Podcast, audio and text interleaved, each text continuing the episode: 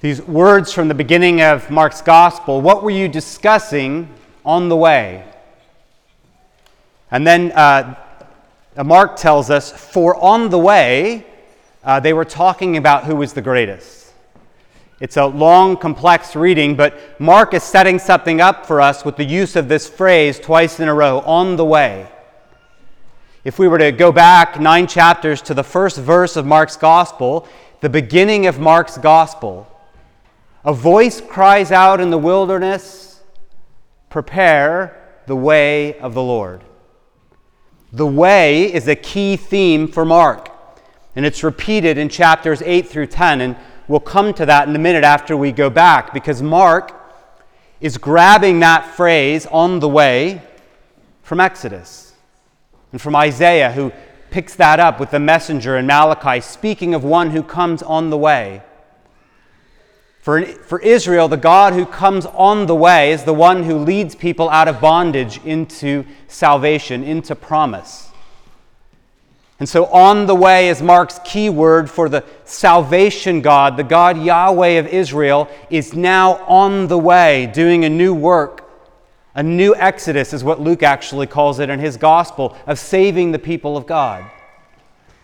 But what Mark is doing to set it up is to put the people of God on the way.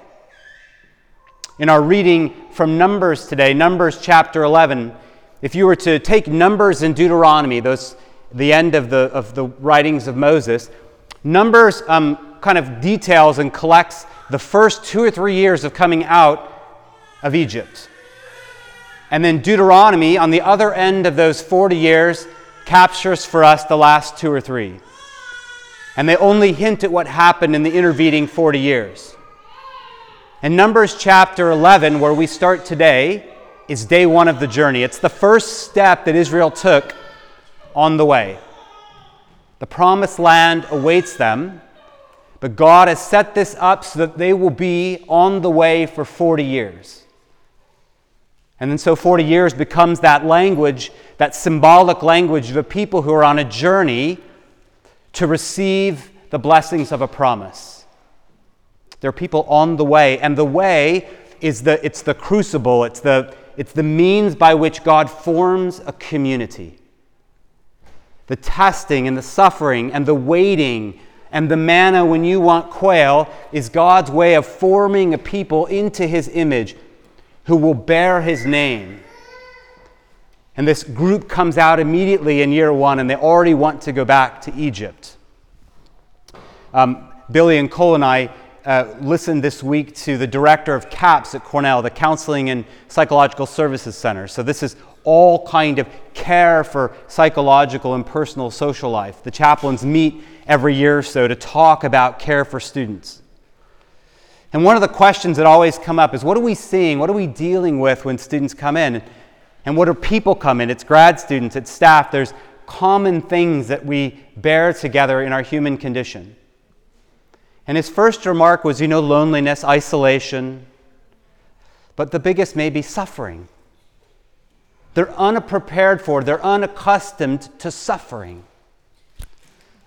You can tie a tremendous amount of that to our technological culture how we're so accustomed to uh, instant gratification. If I want to know something, I don't have to go to the library and look it up in the encyclopedia. Not long ago, we used to have to do that, people in this room. Now I can know in a moment. I don't have to wait and count the days until a letter comes in the mail. I can be in touch with somebody now, not in church, but theoretically. I can connect if I need to know something, if I want to hear something, if I want to get music, I don't even have to get up. I'm instantly gratified. I don't have to be alone with myself or with my thoughts. And so, students and all of us, as we move to new areas of maturity, we find larger parts of life are out of our control. And there's nothing you can do to close down some area of lack of control, some gap, and you suffer. You wait for an answer, you wait for healing. You wait for a friend to come. You wait for a letter. You wait for something good news to fill in the space where you're alone. And we struggle more and more as a culture, this does seem to be to struggle, to suffer, to be on the way for more than a moment, to be shaped. And it is God's plan, contrary to our instinct, to shape us with suffering, to put us on the way. Because it's through the suffering, it's through the waiting that we are purified and present to him, pre- presented to Him complete. There is a journey, just like we watch with children. They must learn to endure, to be strong, to have habits. And God is doing that on the way in suffering. It's interesting when you look at the Old Testament. I was looking at the, the speech of James in Acts chapter 7. James, I'm sorry, Stephen. Stephen is being stoned. And I was looking for this phrase because he says this about that generation in Numbers. You rejected the authority of Moses, you and your fathers. Now they're getting ready to kill Stephen, so he's letting him have it. And then he says, And you built yourself a temple with Solomon. Now we often celebrate that, and he said, God did not need a temple to dwell in, some work of human hands, for he dwelled with you in his presence. That mark of wanting to be settled, the temple, right, is to be in a land, not on the way. The tabernacle was this tent, it was the structure of skins that got taken up and moved whenever Israel moved. It was the vehicle of being on a journey. And Israel wanted a temple. When the book of Hebrews picks up that imagery again of the church, it tells us that we are traveling as the synagogue, as the tabernacle, not the temple. Because the writer of Hebrews knows we are on the way. Faith is the assurance of things hoped for, the conviction of things not seen, right? Hebrews 11. We are on the way. We are waiting. We are in a place to believe in a promise we cannot yet see. And in believing in that promise, we are strengthened in hope. We grow through suffering, and we are on the way. In this passage in Numbers, two groups emerge from this um, confrontation with Moses. The first are these 70 prophets. God anoints the elders, and this is significant. We come back to the end of, of Mark's gospel. The spirit that was on Moses anoints the people to prophesy. Now, I don't know what that means. It probably means these people went around the camp and said, Get it together and believe in the Lord and follow Moses. The Lord just made 10 plagues that our eyes saw. He's working and we're on the way. Believe. That's probably what the prophets are doing. They're speaking a word of truth. This other group is the group of cravers. There was a rabble among them that craved meat. Our, our politically um, corrected version of the readings, they often do this, they cut off right at the point where it says, And that group who craved, God gave them quail, not one day, not two days, but three days, until it was coming out of their nostrils. And when it was yet between their teeth, this is good writing, I think. When it was yet between their teeth, a plague struck them and they were dead. And they named that place Kibroth Hattaavah, the place, the graves of craving. Those who could not suffer on the way. And God does not want them in his community. They're divisive. Chapter 12, Miriam and Aaron are going to oppose Moses. Chapter 16, it's Korah one after another of the groups of people on the way want to disassemble, want to bring disunity to this body who God is trying to form together. Because to journey on the way, you must be a body. United, there must be human contact, mutual suffering. That's James. Pray to one another. Confess your sins to one another. Call for the elders of the church. God on the way is building a body to care for one another. Jump back to our Gospel of Mark today, Mark 8 to 10. Uh, Mark is known, I'm, I'm not the one who spotted this, scholars picked this up in the last century. Mark uses this phrase on the way more than any of the other gospel writers, and he uses it only between chapters 8 and 10. And between chapters 8 and 10, if you've been coming and listening to the sermons, are the three times that Mark tells the disciples that he's going to die on a cross and be taken up again, and that they must also take up their cross.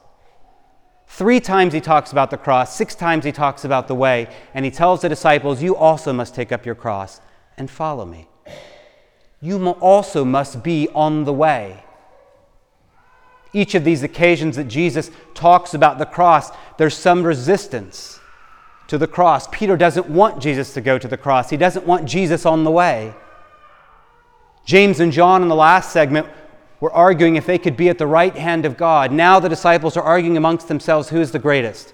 And Jesus is trying to form a disciple group of 12 on the way. And he pulls a child in among them. And he tries to show them that the community that holds together, that loves the little ones, whose faith is little, not those whose faith is great, builds the community. Love those who are needy. Pull together the community and be formed for the journey on the way. That he might shape you, that you might be come out on the end of this process as one who's brought the body together into one in Paul's letter to the Corinthians, if you know that book, it's a completely disassembled group. There's ethnic problems, there are problems of wealth. It is a bit of a, of a snapshot of America in a way, of a, a microcosm of it. Um, there are um, all sorts of divided groups, and so when they get together, they're just getting into little class groups. And in 1 Corinthians chapter 11, Paul says, No, no, no, when you come to the Lord's table, wait for one another because the wealthy were coming and eating and leaving so they didn't have to eat with the poor.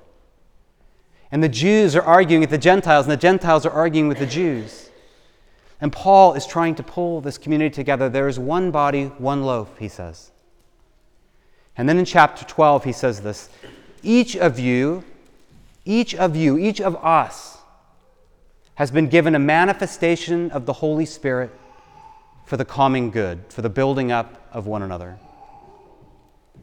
I'll play that out. Paul is saying that this journey that the church is on the way, God has given every person in here a manifestation of the Spirit so that we might be strengthened in one another. As a body, we're adequate to journey on the way. So then the question is what is your manifestation of the Spirit? What is your gift? What is it that when you look back over the last month, you think, here's where I gave of the gift of my spirit to this body, sacrificially, consistently, so that they might be strengthened? The consumer kind of culture of America says, How was church? By which they mean, What did you get out of it? And so I take the language of Paul and say, By the manifestation of the Spirit, what did you put in? How did you help the body on the way? And I guarantee you it's a more satisfying church than one where you wait for a great sermon and good music and a beautiful array behind us, you know, some beautiful structure. We serve because we're in a tabernacle, because we're on the way. I call out men. I could do this in any church in the modern world. Men, where do you serve in the church body? Where do you sacrifice? For the building up of the body, for the manifestation of the common good. It is a prayer we ought to take home with us and say, What is my gift? I can tell you when Amy and I, now you're a pastor, it's very easy to say, You're always asking people to serve. That's part of the job. You, you take that as the job description. Tell people to serve. But I can tell you that when we were married in the, in the 25 years that we've been married and, and involved in churches, we served, but we grumbled. How come I have to teach Sunday school again? How I have to, maybe I grumbled more. You know, but it's that resentment that what, what is this requiring of me? And it's only when you really become a pastor that you realize the thing doesn't work on the way if the people don't give of themselves with the gifting they've been given.